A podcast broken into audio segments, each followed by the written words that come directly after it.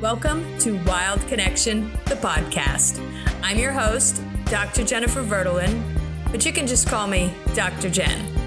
I'm a scientist and author that studies animal behavior. I'm passionate about animals, and I love helping people reconnect with nature to live better lives. This podcast is about you, other animals, and how we are connected in this crazy, wild thing called life. You can get the show notes and more on my website, jenniferverdelin.com. If you like my show, please subscribe to it so you never have to miss an episode. Hey, everybody, welcome back to a new episode of Wild Connection. You may have noticed there was a short break, and that's because I had some traveling to do. I also have some big news that's going to impact the podcast. In about two months, I will be going to Uganda to a place called Bwindi Impenetrable Forest, and I'm hoping to bring you new episodes from there. That, of course, depends on whether or not people in the communities are willing to share their stories and experiences. And if they do, then you'll get to hear them. So please support the podcast and spread the word if you're enjoying it. This week's guest is pretty special. Brooke Williams has spent the last 30 years advocating for wilderness. He's the author of four books, including Half Lives Reconciling Work and Wilderness. When he's not writing books, he's teaching courses and spending time in the desert in Utah, where he lives. You may think the desert has no seasons, but Brooke will be quick to tell you this isn't true, and that if you slow down enough, you can witness the changing tides out in the desert. At the same time, those tides are changing. There's more heat, more fire, more floods. I connected with Brooke to talk about his latest book, Mary Jane Wild Two Walks and a Rant. And as you will hear, he is inviting you into his experience. All right, everybody, I am so excited to welcome author Brooke Williams. He's here to talk about his new book, Mary Jane Wild Two Walks and a Rant. And this was this book was actually a finalist for the Prism Prize in Climate Literature. Thanks for being here. Thank you for having me. I'm really uh, excited to talk to you, Jennifer. Me too. And you know, we've we've uh, been trying to have this conversation for a while, and so I'm really I'm really happy that our, our we were able to connect. And I, I always love talking to fellow authors. Uh, so I write, and you've written several books. Um, this is your latest book, and I'm I'm always curious, kind of, what is the most challenging part of the the writing process for you? Uh, for me, it's the idea that this this story, whatever it is I'm that's pursuing me is never static. It's always changing. And um, i don't know if this happens to you but sometimes i'll write a draft and then when it comes time to editing it i'll go back and realize that it just doesn't have any juice for me. It has no power. And i'll realize that the story has shifted that the details may be the same but the story is different. The story is current. And it's always me trying to catch up with the story and as a result these books take me forever to write. So that's my biggest challenge. Yeah. Well i can appreciate that. I i find that sometimes i feel overwhelmed with the story. And you know one of the similarities we share is that at least with this book uh, it's pretty autobiographical. Is that is that true for all of your books? I'd say so. Um, I often think about wanting to find a story that just grabs me. Like I think of the book, um, Kevin Fedarko's book, The Emerald Mile. I don't know if you know that book, but it's the story of this world record speed attempt through the Grand Canyon, which is, you know, an event that to many is kind of insignificant. But the way he braids all the details of the history of the Grand Canyon, of the history of river, river running in the Grand Canyon, of the history of just the, the, the natural history of the Grand Canyon. I just love that idea of nonfiction, how that that works. And I, I've yet to really find that kind of a story that grabs me. But um, other than that, most of mine is autobiographical. And um, now that you mention it, I think that I, you know, I would like to kind of branch out from that. Well, you know, what's interesting is that, and, and when I think about the the style of of sort of of what you share in your in your book, Mary Jane Wild is is really your perspective, your experience, you know, your musings about nature, about climate change, about the politics that are happening at the time, as well as sort of your um, your feeling about where you are. And and before we talk about where the setting is for Mary Jane Wild and what's special about it, I'm really wondering how do you decide how much to share of yourself in in this book and in other books? That's a really good question. Um, my wife, Terry Tempest Williams, is a writer too, and I've learned a lot from her. Um, she talks about writing per, at, from the personal perspective um, that what is the most personal is the most universal but then there's a difference between what is personal and what is private. So that line um, is a is a difficult one to know when you're crossing it and when you're not. I think because when you're writing I, maybe you experience this too you're not really writing for the audience. Yeah. In fact, this this this book in particular, before um, there were two walks, and after the first walk, what I wrote was totally personal and had I had no intention of publishing anywhere. So that was that was different than the second one after I had, you know, been given the the book contract. So it's it's a difficult it's difficult to know, and I think sometimes. Um, you get a sense like a little cringe in your body when you might have crossed that line between personal and private. Um, and other times that wall is so thick and high that you'll never cross it. Um, and I think we've all read books where that line gets crossed and is very uncomfortable. And um, so I don't know. I think it's just an instinct. And I think it helps to have people read your work and tell you. Um, most of the time I get told not that I've crossed the, the line between personal and private, but that I haven't been personal enough, that I haven't gone deeply enough, that there are, there's uh, th- that I've written into um, a shadow that I'm been afraid of or something. Yeah. Um, I think those are the those are the kind of places that where the writing really gets good too is when you're like, oh, is this is this too far? Is this too much? Um, what am I exposing and what am I afraid of? Um, those kind of yeah. questions, I think, add to um, add to the quality of writing. Yeah, that that really, you know, that really strikes a chord with me because um, my second book, I, I, you know, I it was all about family dynamics, and I, I really wasn't interested in sort of dumping my family history right on paper and i remember the the editor said like where are you in this? Like you know where's the personal connection? People want to connect with you. And i was like no they don't want to know like everything that happened in my childhood. That's just not relevant. And and so it was trying to walk that you know and you're right like sometimes you write i don't know about you but i'll write something and then i'm like I, I need to write it because apparently it needs to come out, but then I just delete it because it has no place in in the actual story that I'm telling. But I needed to kind of get it out of the way before I could craft the story that really I wanted to tell. And so so I really I I felt that balance in in your book and and I kind of I know exactly what you mean when you read something or you feel that twin that cringe like mm, and then you feel really uncomfortable like wow i really that was that was it went too far you know? And so the other thing i really appreciated about um, mary jane wild was how you weave the natural world into your writing. And you know it's set in castle valley which is where you live.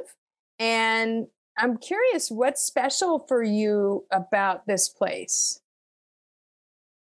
I think that um, what's special for me is you know the landscape itself and the, how close we are to the to wild nature. But i think that you know that's not unique. I think that anytime humans get to put themselves in a situation uh, you know where there's you know wildness around that it, it is special because you know we're so now programmed in the last 10,000 years to be you know part of a civilized society um, and it's special to me because I think anytime we're exposed to wildness, it's that connection to our evolution, where we came from.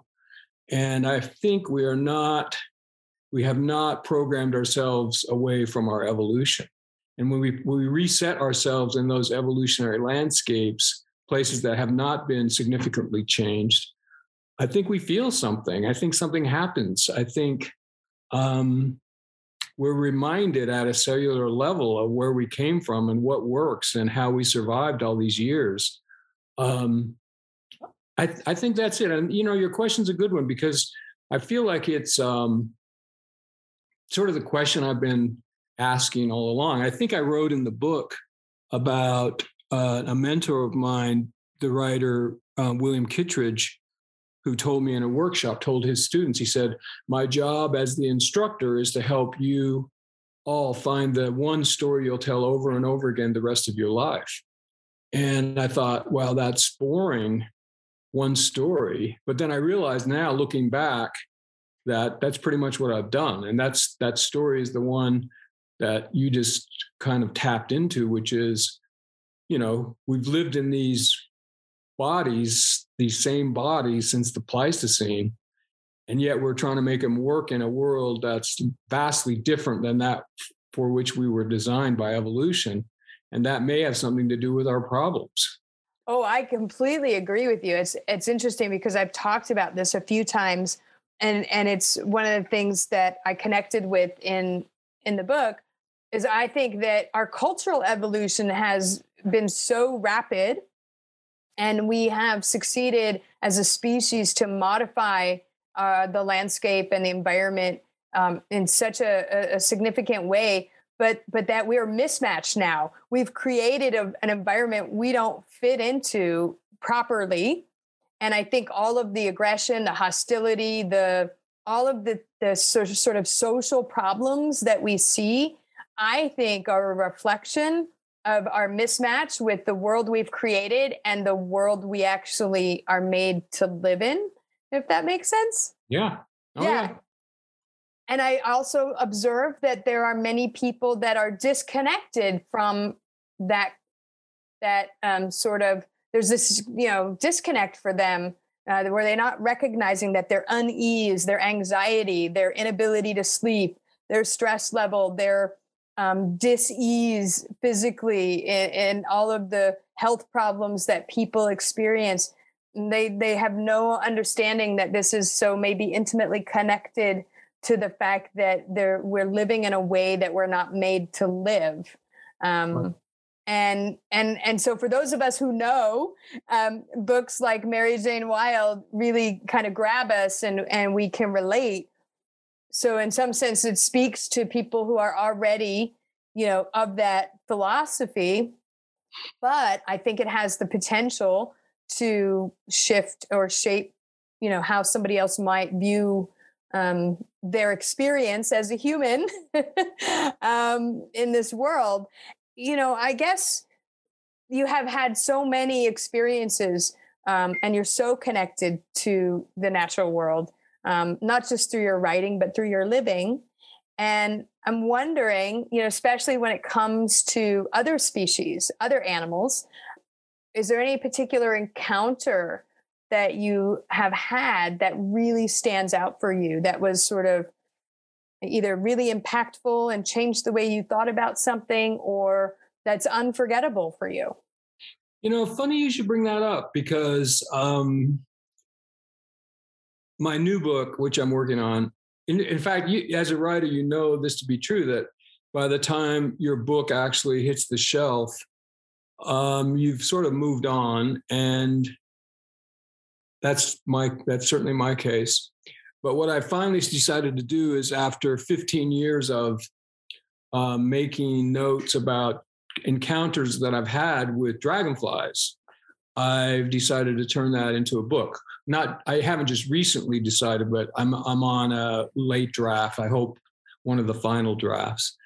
But um, yeah, for 15 years since I had a dream about a dragonfly, I've encountered them in sort of magical ways. I say magical because I must have encountered them before the dream, but not in the way that they've um, approached me now. So this book is um, details those encounters from a couple of different dimensions, from like the natural history. They're they're an amazing creature, and I'm sure that you know this as well as anyone that any natural wild creature that you start to look at carefully, you realize there's a lot of amazing things going on, um, many of which we have no way to really document or prove. There's the there's the natural history. Um, there's the actual encounter. What what are the um, different circumstances that led to this encounter? And then there's the sort of mythological or um, archetypal aspect of the encounter. And what I've determined after writing this so much and so for so many months and for in so many different ways is that what I once thought were sort of two worlds, this this world that we see and touch and hear and smell, um, and can document and measure and weigh and even sell if we need to. There's the other world of the sort of inner, more unconscious world that Carl Jung refers to, and that passing between them is optional, sort of. Uh, we dream and that we pass between those two worlds. But I always think that it's one world, that it's just one major world. It's one world with more dimensions than we've been led to believe there are. So, yeah, dragonflies have been a major um, sort of guide into the question that you've just asked. Um, but I think uh, the way I feel about dragonflies and the way they've grabbed my attention and my obsession applies to any any creature, any wild animal. It's funny because dragonflies are one of my favorite um, species, so we're going to have to have you back on uh, to talk about that book once it comes out. But it's interesting that you brought up, you know, how it grabbed you in a dream because I mean, most of my dreams and I remember many of them always have animals in them. I've had mountain lions, I've had um, jaguars, I've had bears, snakes, spiders, ticks. I mean, bats. There was bats in my dream just a week ago. I mean, they were pooping on me, so I'm not entirely sure how I feel about that. But you know, I and and like they've been such interesting dreams, and I never thought about you know how they i mean i always think about you know the meaning of dreams and i pay attention to dreams but i never thought about oh is this um you know is there something here for me to look at in terms of you know that i i feel grabbed by and i want to focus on um to that extent you know but something that i i did really like about what i read was um, you said whenever i thought i was stuck and might need to turn back. I found an animal track to follow deer, coyotes, the occasional bobcat. And that the animals never led you astray. That if you if you followed how they moved through this the space, uh, you would almost certainly end up okay. And you know, I follow uh, rules of animals in other areas of life, which has been sort of the foundation of, of many of my books. And I'm wondering if there's any particular animal lessons you've learned along the way, other you know, than thank, follow the track. thank you for bringing that up because, um, first of all, it was really true. Where I was, there's you know there's no real trail and there's no real map, and you just kind of go following the landscape. And it was literally knowing that if there were was a set of more than one set of tracks, it probably went in a way that worked. But I never had put the two together that there's the, that there's that and then there's the metaphor of that also. until you just brought it up, which I think is fascinating. And I feel like with dragonflies, for instance, um, well, there's that great um, phrase of uh, Mary Oliver in her poem Granite, where she said, she wrote, I might be paraphrasing, I hope not. She wrote, The dragonfly lives its life without one error. And I think every wild creature does. And I feel like what you just asked me is that knowledge of, of knowing that uh, is how we maybe can see ourselves too back to the evolutionary body is that there is a way that we once lived without one error and that's why i was able to follow those animals because i trusted that they had not jumped off a cliff at the end of that trail for instance. I think that i think that's the main thing. It's a it's a real general answer to your question but if it's a wild organism there's something for us to know about perfection and about that there's a reason that it has survived for this long. And the closer we get to understanding what that is the better off we'll be too I, I agree, and I and yeah, I think circling back to something we were saying a bit earlier in the conversation is I think because we've been able to modify the environment so successfully, we have escaped the consequences of our errors. For yeah, now. Like, for I, now. I for now. How many errors have we made? Like 10,000, you know, right. think of the big ones. Yeah. And we're all just now in a state of um, damage control you know where we've done this we've done so much and now we're going to do this and what i mean i, I don't know if you if you've read um, elizabeth Kolbert's new book about the the white sky um, where it's about um, engineering a solution to climate mm-hmm. um, so yeah we can we can throw all these chemicals into the sky to stop warming but oh unfortunately, it may turn the sky white, for instance. You know, right. so it's all about damage control. It's about we've made these mistakes. Um, there's no going back. It's all about kind of trying to fix in a way that is least damaging something that we destroyed already. Right. I do want to talk about kind of what you've been seeing where you live and in other places. You know, speaking of damage control, you're pretty active, you know, conservation and um, also, uh, you know, I know with your with your wife um, Terry, and you talk about this in the book in terms of you know uh, advocating for conservation and and concerned about climate change. What are some of the challenges you see happening right there where you are? Mainly you know temperature rise. I, I, don't know if it's actually been measured but i'm sure the average high temperature is higher than it's been probably in history uh, at least in human history. Drought we're worried about. Uh, the colorado river right now which should be coming up because of snowmelt from colorado is still well below we have what we call the nine mile rock which we drive by between here and moab and you can measure sort of where the river is by that rock. And right now, there's probably five feet of beach between the rock and the edge of the river. Where in May, a few years ago, I'd say five years ago, the rock completely disappeared, not even a riffle. The water was so deep over it.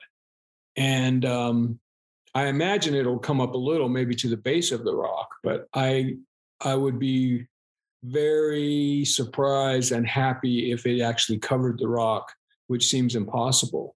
So we've we've sort of become already in a short period of time more comfortable with the fact that that river is just never going to flow like it has in our lifetime. There's that. Last year there was a huge fire here um, in June, which seemed early. It was right over the mountain from us. And, you know, we were worried that if the wind shifted, it would come down into this valley. Um, the smoke certainly did. And it hung around for, I think it burned for a month. And then the rains came and flooded. And um, I saw this video that I cannot get out of my mind. Um, somebody had the courage or stupidity to stand on this bridge during a flash flood and film this flood of water that had come down through the area that had been burned and it was like oil this river of oil it was but except for that it had rocks and twigs and trees and bushes just flowing down underneath this bridge. And it was just this thick, ashy mud. It was like something from the depths of hell. There's that. And, and there's just, I mean, it just seems like these, the plants, the desert plants, which we, we've come to depend on last year, just a lot, a lot of them just didn't show up. And I think these plants are so finely evolved to to really respond to the perfect amount of moisture before they're going to like waste their energy and bloom that, that they can lie dormant and that's what i'm hoping they're doing yeah so it's it's just that there's just this power of dryness yeah. um i there's a, cu- a couple different walks i take frequently and i hadn't been on one for a month or so and i really got the sense of that there are these in this certain grove of junipers that they just have a different um, more dull um, green color like there's there's just stressed. I think everything is stressed. Yeah. And i think people are all stressed as a result. Um when we were saying the other day it's like there's a, a new sort of ether surrounding us which is um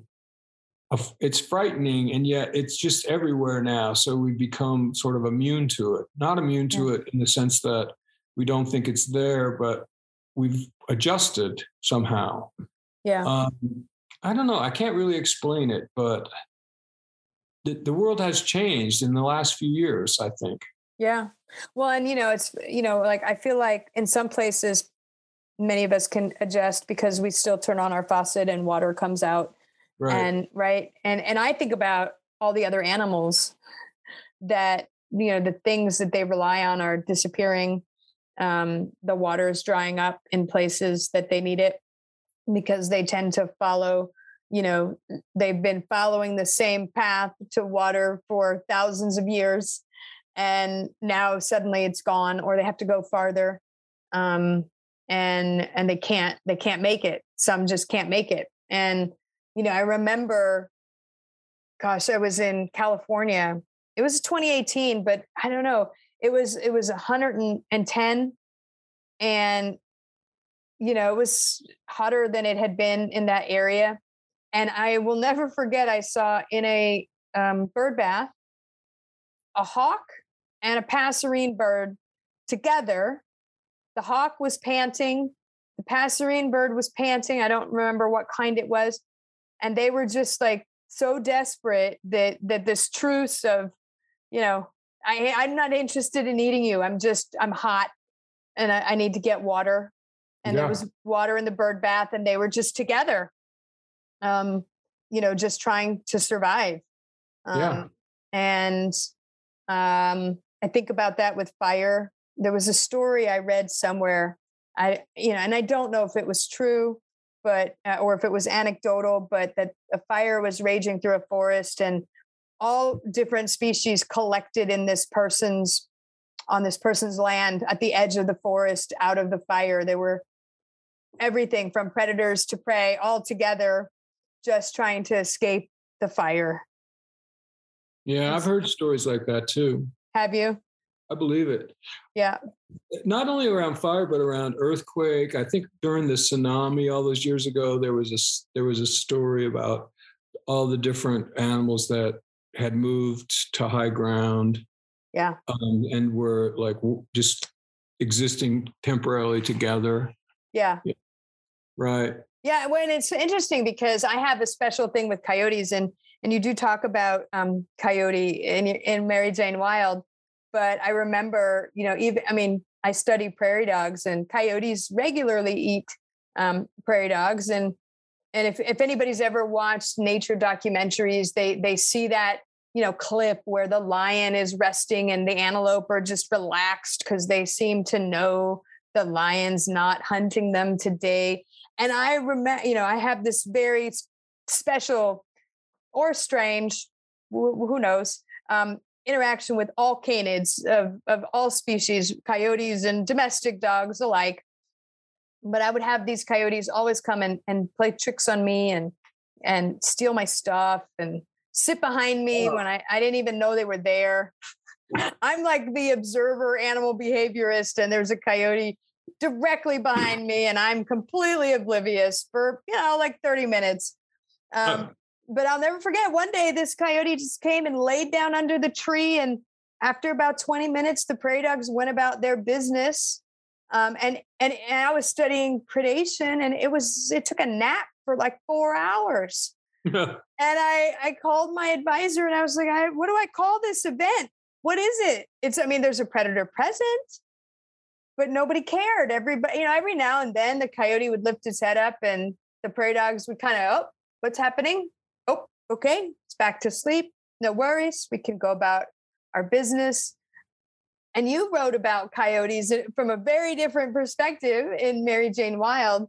Um, and and a and a shamanistic journey. Um, can you share a little bit about the significance of that for you?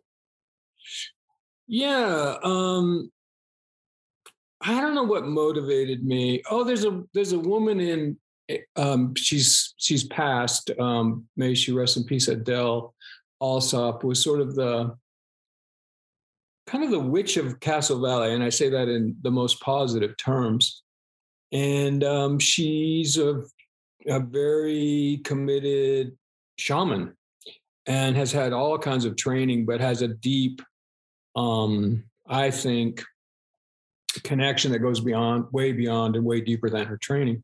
And she got me interested in shamanism, and I felt like I wasn't sure what was really happening. But when it came to these journeys, I felt like something was going on. And even if it was 100% imagination, I still feel that that's totally valid. I think something is going on. I think our imagination is rooted at somewhere much deeper than ourselves, for instance.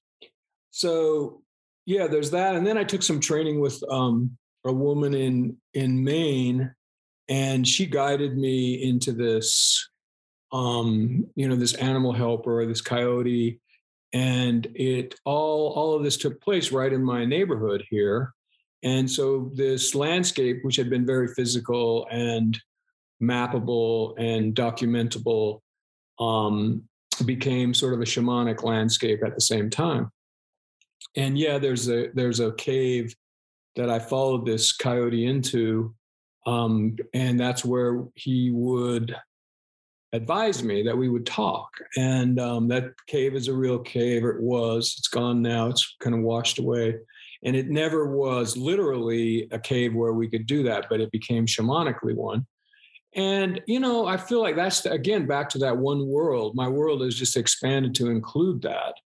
And I feel fine about it. I feel justified because going back as far as humans were humans, this was part of their life. This was a piece of it.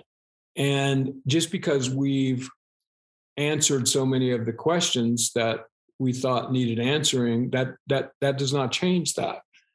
So yeah, Coyote would um, advise me in in these caves, and um, yeah, it was it's it was a it was a big part of my life for a long time, and I feel like it's if I mean I tell my students I said that I say to them, you know, you can believe what I'm telling you or not.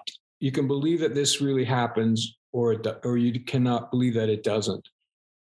But regardless you have to think that something actually is going on we may not be able to describe exactly what it is and oh by the way if you expand your world to include these kinds of things it will be much more interesting life i guarantee it and so they kind of begin to trust me a little bit when i tell them that well, you know, it's funny as a scientist, right? Um, many I observe, not just scientists, but lots of people. You know, it's got to be quantifiable, verifiable, measurable, and and repeatable in some way to be real. Yeah. And you know, and I think that that that there's something uh, uh, sure if you want to publish a scientific paper that is absolutely accurate but as a way of approaching how you live your life that might be quite boring. Yeah.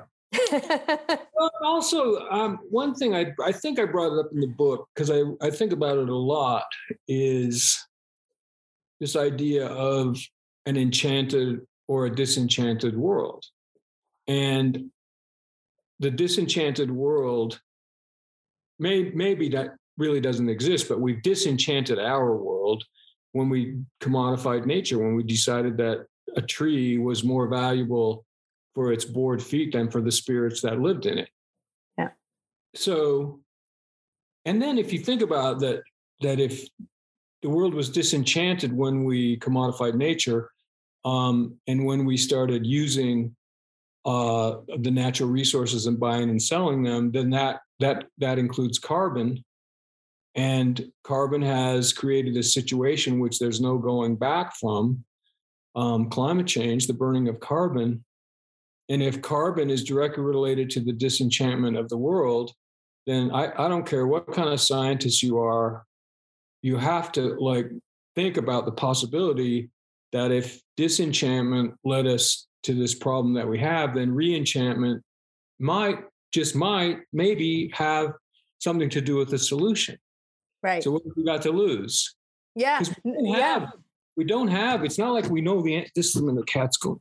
we don't have the an, the the answers yeah. it, with within the the capacity of knowledge that we have so far. So what yeah. are we going to do? Well, and it's interesting because that speaks directly to sort of the mission or goal of this podcast, right? Is to reconnect people with nature to live better lives. And it's sort of that reenchantment. I mean, I I sit around and I talk to all kinds of animals all the time. And, you know, I I feel like all animals can sense whether you're a good person or not a good yeah. person, what your intention is in a space. And as and, and I'm at the same time, I'm very respectful of you know personal space of other species i don't really kind of run up on them and try to interact with them in the way in any particular way i just sort of allow the interaction to unfold yeah. um you know i well, mean go back to that let's go back to your your experience where you're a scientist observing and you see the coyote and you see the prairie dog and you realize that something is going on where and and what is going on is a piece of communication perhaps that we don't know how to interpret. Correct. You know maybe i mean it's uh, we we love prairie dogs too and the communication you watch them and and they it's it's like there's a system of how they protect each other and i mean it's fascinating and you could spend hours with it but maybe they're not just like seeing a coyote and and like telling the rest of their um group that there's a coyote there, so be careful. Maybe there's another whole dimension of information that's passing. Yeah. You know? Oh, and I go back to um, I helped a photographer years ago with a film about killer whales. And, you know, I always heard about echolocation and the way we described it, or I described it to myself, was that this whale would send out a signal and it would hit something and it would bounce back to him or her and it would like say oh there's something out there. But it turns out it's like so many more dimensions than that that this this this signal that goes out comes back with like a cat scan of what it's what it's encountered. It's it knows everything about it. So you start to think about that and the amount of even knowledge that our ancient ancestors had um, where they were tapped into these different dimensions is the possibility is so astounding. And how do we how do we regain some of that? I think right. the first step is we have to believe it's possible right? There's isn't there this quote like there there are more things uh, it's like horatio there's some quote i can't uh, than you can imagine. Uh, i forget uh, you know i'm gonna have to look it up because it's gonna bother me. I kind um, of i think i'm familiar with what you're saying is there's there's there's a million times the things we don't know than what we know or something like that. Yeah, yeah. um i have to i have to see if i can find it really quickly. Oh yeah Um, there are more things in heaven and earth, Horatio, than are dreamt of in your philosophy. That's the quote. Um, yeah. And and I think about that, and I for as long as I remember, I've talked to to animals, and you know, I had a I've argued with them as well. I had an argument with a seagull recently, and you know, in, in the sense that uh, I it was uh, doing what seagulls do, which is if they can just steal some food, that's a that's an easy way to make a living. And some are really good at it. And it it hovered and landed, and and it, I was like, no. Plus, it was French fries, and that's garbage food. So I'm eating garbage food, but you have to be a proper seagull and get proper food. And the seagull, I, I swear, it, it glared at me, it complained, ah! and then it flew off and it sat and stared for you know at least 20 minutes and then it, it went off. And uh, I, I, am also a person who, you know, we've got a, a spider named Leslie. I didn't want to throw it out because it was too cold out. So, uh, and I said, okay, you can be here. There's just boundaries. You don't bite and you don't climb into the bed. These are the yeah.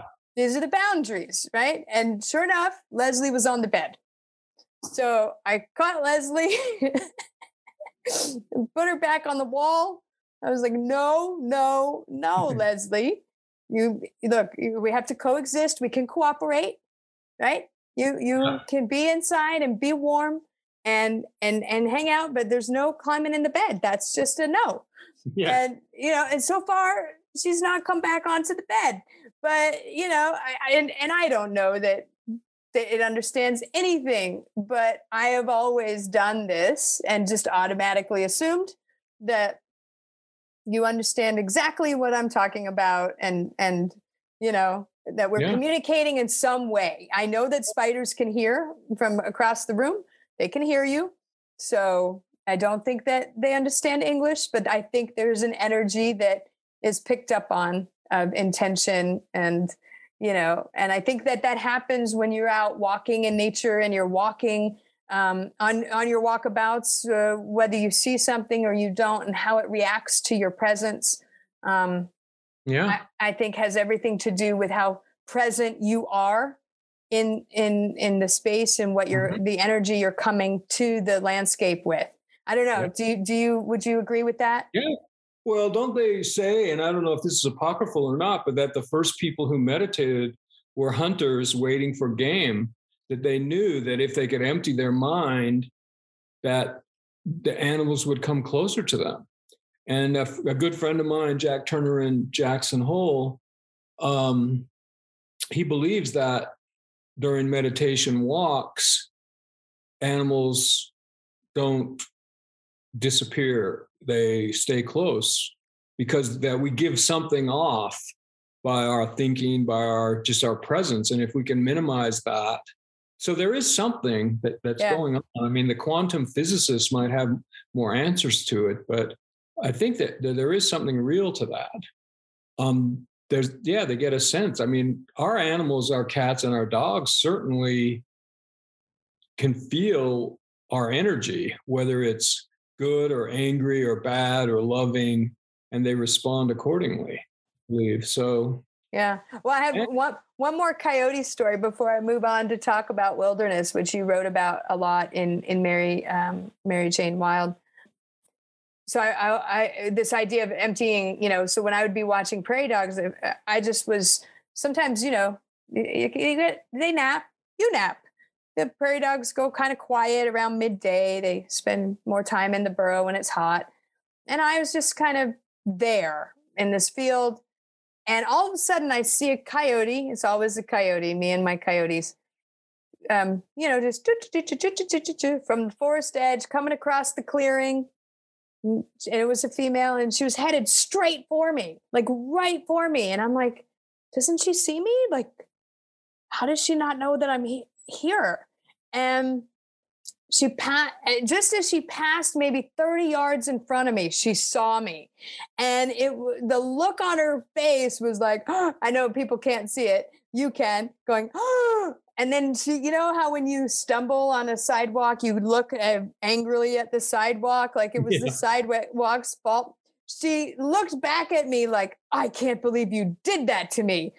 And, you know, and I was just like, I thought it was hilarious, you know, but I also felt bad because I know how it feels to be startled unexpectedly. But she was so in her whatever she was in. Yeah.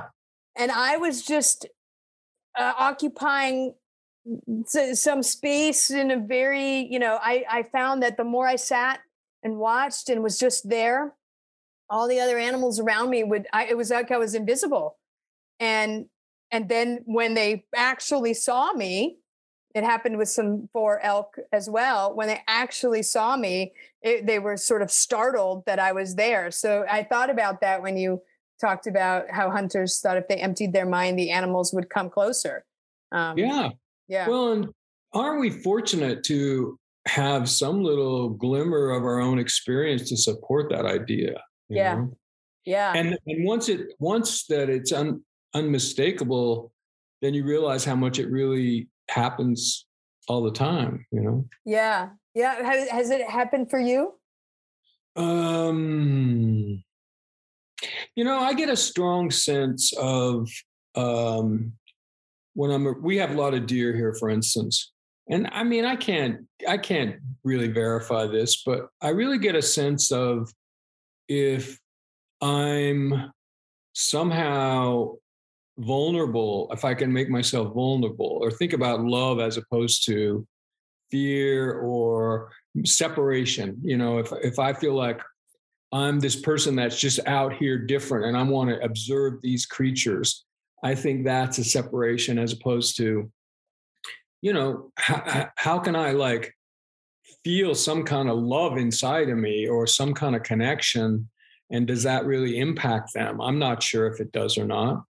Um, but no, and but you know, but with dragonflies too, and I, I again, I I think a lot of it is about the different qualities of attention. Um, that what kind of attention are you paying? And is it like a diff, is it like a, de- a definite difference? Is it like an observation, or I think maybe it's the difference between what just observation, which is you know this separation, versus attention, which is I think this multidimensional um, concept of trying to like absorb everything that's happening. I don't know. Yeah. I don't know. I, I, I don't think I can real I can say that dragonflies have appeared to me in ways um, like a hundred times more frequently after that dream than they did before. And yeah. what that all about? It's I don't think that's about there are more dragonflies around. No. I think it's about my attention, the quality of my attention. Yeah, I love that. Well, you know, I kind of want to switch gears a tiny bit. Not really. I mean, it's all related, it's all connected. But you spend a good portion of the book um, talking about the concept of wilderness um, and or the experience of wilderness. And, you know, and wilderness has a historically problematic role uh, in the United States as a tool of colonialism. And it's kind of, you know, the white European colonizers' romantic concept and very intimately linked to the removal of indigenous people from lands that are, are rightfully theirs to make spaces more wild and natural, quote, natural. How do you reconcile the sort of racist attitudes that are rooted in conservation in the United States um, and the concept of wilderness with, with how you experience nature? That's a really good question. Um, and I think a lot of why I don't think enough about that is my kind of white privilege guilt because I feel like I don't know. It's one thing about you know colonization, and I mean, you start to read about. I mean, I've just been reading about the Enlightenment, the period of you know the late 18th century, early 19th century, where people like Kant determined that any um, any type of person who didn't what did it, what did he say who did not reason or act like Caucasians was somehow less was like it was a it was a, a lesser status. It was, and that was the beginning of institutionalized racism. Um, so I think all about all that. I think about me being a privileged white guy. Um, I feel like there's a lot of reparations that need to be done, and I, I think I'm, I brought that up in the book about that cartoon that was obsessing obsessing me about the people on the crates, mm-hmm. about how that equality is different than equity. Yeah, and how we how we create equity these days. I mean, I loved how Biden it, the idea that when it came time for him to pick someone for the Supreme Court, equality would have been maybe what the Republicans wanted, which was let's look at all let's look at all these different factors like we always have. Biden said in his mind, he didn't say it out loud, maybe he did, but he said in his mind, look, that's always been what we've tried to do and we've gotten more white guys than we should and look, now we need we need an African American woman in that position. To me, that is equity. That is like, all right, I'm going to be very upfront about that. Yeah. That's equity. And, and I feel that way with, with my writing. I feel like um, I don't, I, I mean, white guys have had so many opportunities as writers. I mean, look how I mean, it's like if you go to a if you read the classic. I mean, you read white guys mainly. Yeah. And so I feel like, on one hand, I want to get my stuff published if possible, but on the other hand, I think about what kind of space am I taking up that you know a young person of color might occupy if I wasn't here. Right. I think about that. Well, and and you know, so I think yeah, you tackle a lot of really difficult topics in um in the book and and how you're thinking about them. And I think that for me, one of the things that I try to do is elevate anyone that's from a marginalized group as much as possible and create those opportunities either through collaboration or through promotion or whatever and and also you know uncovering my own biases my own you know perspectives that i might not realize are influencing my decision making yeah. in any given moment i think that you know will when we think about wilderness I, I, you know, I guess I've taught this. Uh, I've thought about this a lot because I teach this in one of my courses. It's that I, I feel like the idea of wilderness is this, aside from its history and its very colonial definition, it promotes sort of this idea that we're not part of nature, that we have to go somewhere out there and be alone in order to experience nature. And and so I'm wondering if you think that the concept of wilderness actually creates more separation between ourselves and the natural world than connection. Yeah, I think maybe politically you're right. Um, now that you're bringing this up about this book, again, I mentioned that I've sort of traveled a long way since that book. And now I remember there's a lot in there about bears ears. Yes. That, and and um, you know, I worked for the Southern Utah Wilderness Alliance for a while, and Terry's been a board member, and we've cared about these issues for a long time, especially around Southern Utah. And for a long time, for me, it, it's always been about how we talk about wilderness in a way that will be more conducive to its pr- protection. Yeah. And um, it's always been all right. At first, it was um, these iconic, beautiful places that the early, the first wilderness areas that were um, created along with the Wilderness Act were um, mostly rock and ice, you know, high, beautiful peaks that no one had any other use for, for instance.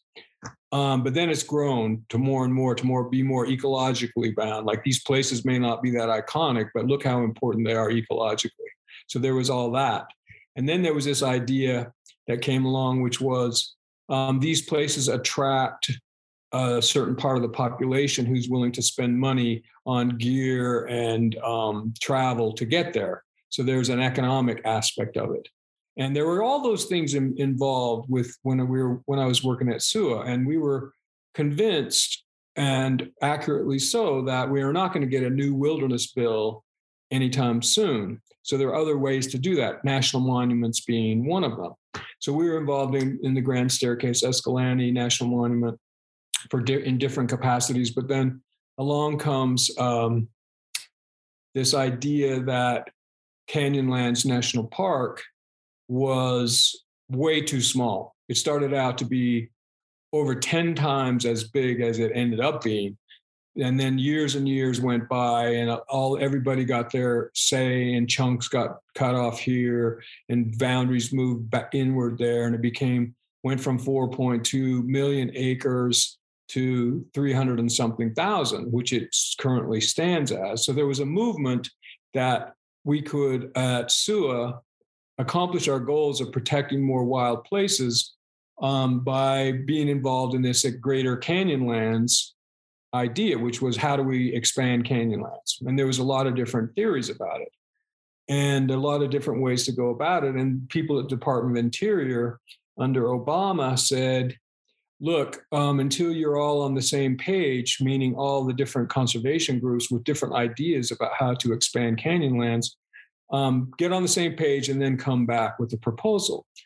And that's when it, I, when I heard um, people, Navajo people talk about the importance of this place, not only to them, but to many tribes throughout the region, it hit me and I got kind of chills thinking about it now because suddenly there's a whole other dimension involved. And it's this this other other this this idea of other why this place is important to them and the way they were talking about it was so powerful because it wasn't just that these places are important to us but these places can be important to everyone and he basically challenging us white people to realize the importance of sacred places not just to us for now for our um our uh our recreation and our you know solace or whatever. I mean i'm sorry to ramble about this but i went to a, a meeting uh, years before it became bears ears to talk about expanding canyonlands it was a, a, a press conference at the outdoor retailers conference that used to be held in salt lake. And the people on the panel were representatives of the outdoor industry. And you know the guy who sold backpacks said we got to have this new monument because we'll, there's so many opportunities for backpacking. And then there was a guy who sold rubber rafts who said we got to have this monument because look at all these rivers that we can raft in. And the climber, the guy with the climbing equipment, said these this is world class climbing at, at at Bears at what would would become Bears Ears. And there was only one who said these are traditionally sacred places that not only need protection, but that we need to learn about that dimension. And, and I realized right then it was a whole new concept for me personally. Yeah. And um, and then you start to see what we've done to people, what we how we've changed, how we've moved, how our our culture has just overwhelmed everything. And again, it goes back to this Bears Ears, I think, is a real great example of some kind of reparation. Yeah. And and and as a result, I think we're all benefiting. We're seeing the power of these places and the, hearing the stories. And um, the native people are being so open about sharing that with us. And part of me is is going, I can't believe what I miss being a white guy. Well, I'm thinking, you know, it's interesting because I I think a lot about, you know, the cultural connection to places and and the history of places and feeling that history. And I think that contemporary sort of modern humans, um, their their concept of history is really shallow. you know, it's oh Roman history, and you know, uh, you go see the Egyptian, you know, pyramids, and that's history. But but when you look at a landscape, you don't think about the history, and right. and I do, um, and so so I really enjoyed that part of the book. Um, I know that you're busy and and there's so much I could talk to you for hours, and so I, I hope I'll get to have you on uh, to talk about dragonflies. but I, I'm curious, you know, you know, how would you encourage? Because you and I have very similar sort of um, mindset, experience, uh, perspective uh, of how we connect with nature, and and understanding that it's integral. Um, you know, even maybe at a uh, uh, you know, as a way of inner exploration. And he wrote about this, you know, is to to spend time in the outer, um, you know, natural world. How would you encourage others who maybe, you know, a walkabout for four days with just a map is too much, uh, you know, or is too intimidating? How would you encourage others to experience a little bit more of this on a daily basis? Good question. I think the the, the most simple and I'll, maybe the most effective is to just consciously just say to yourself, you know, tomorrow I'm going to take a walk and I'm going to go, I'm going to wander. And wandering to me is like moving through the landscape without any goal or intention. And, you know, empty your mind and just go wandering. And then when you get back, pay attention to what attracts your attention about what you experienced. And I think that there's messages there, there's something going on there. And if you start to pursue some of that, you'll find that there's a, it's like a door to a room you never knew existed that you can walk through anytime you want. And I love that. And what I love especially about it is it didn't require any special equipment. Right. There were no fees. It's fully accessible to everyone, everywhere for free. Yeah. So, where can people pick up a copy of Mary Jane Wild, uh, Two Walks and a Rant? Well, it depends on where you are. I think um, I was surprised, even uh, in a little bookstore in Cambridge, I saw a couple of copies of it. So it's there and you can order it. Um, you know, you can order it online too, but I think um, I just love our local bookstore here. In fact, Andy who runs it was really helpful. He wasn't he doesn't just sell books. He helped me he read different drafts of this. He helped me um, move through different difficult passages. Um, these these local independent bookstores are like dimensions of a of a community that are so important. So okay. I think you can get it about anywhere. Great. And how can folks keep up with you? Um, that's a really good question, and it's been asked of me so much that you, would be, you would be happy to know that I'm in the process of having a website put together. Okay. I've been told that. How many times have I been asked? Can we can we put this on your website? I said, yeah, you could, but it's not. I don't have one, but I will. So okay. Well, that's that, good because then folks can uh, find out when the Dragonfly book comes out yeah. next. Yeah. And you know, next time we talk about that book, then I'll be able to give you my website, and you'll be able to tell everybody what it is, so that that people will go to it. That's great. Thank you, Brooke. It's been such a pleasure talking to you, and I appreciate everything that you have shared uh, with me and the listeners. Well, thank you so much. I think um, I felt I forgot that we're like being recorded for your podcast because it's been like we've had a conversation over coffee, which I've just loved. And I hope that this is the first of many. So, and thank you for doing what you do. I think it's so important. Thank you. Me too. One thing that stood out for me, and I hope stands out for you in this conversation, is that if you follow the animals, they will never lead you astray. As Brooke pointed out, this is literal. And as I've been suggesting for quite some time now, it's also metaphorical. It's true that when I'm out hiking or in the field, I have often found animal trails. These are well worn paths. They like to go on the path of least resistance, which is also why they like our man made trails and roads. In addition to that, paying attention to how animals move in the world and integrating some of their ways into our lives I firmly believe reconnects us with ourselves, each other, and them. I think what Brooke and I discussed about how our cultural evolution, the world we've built, doesn't serve us and distances us from our true selves is a poignant statement.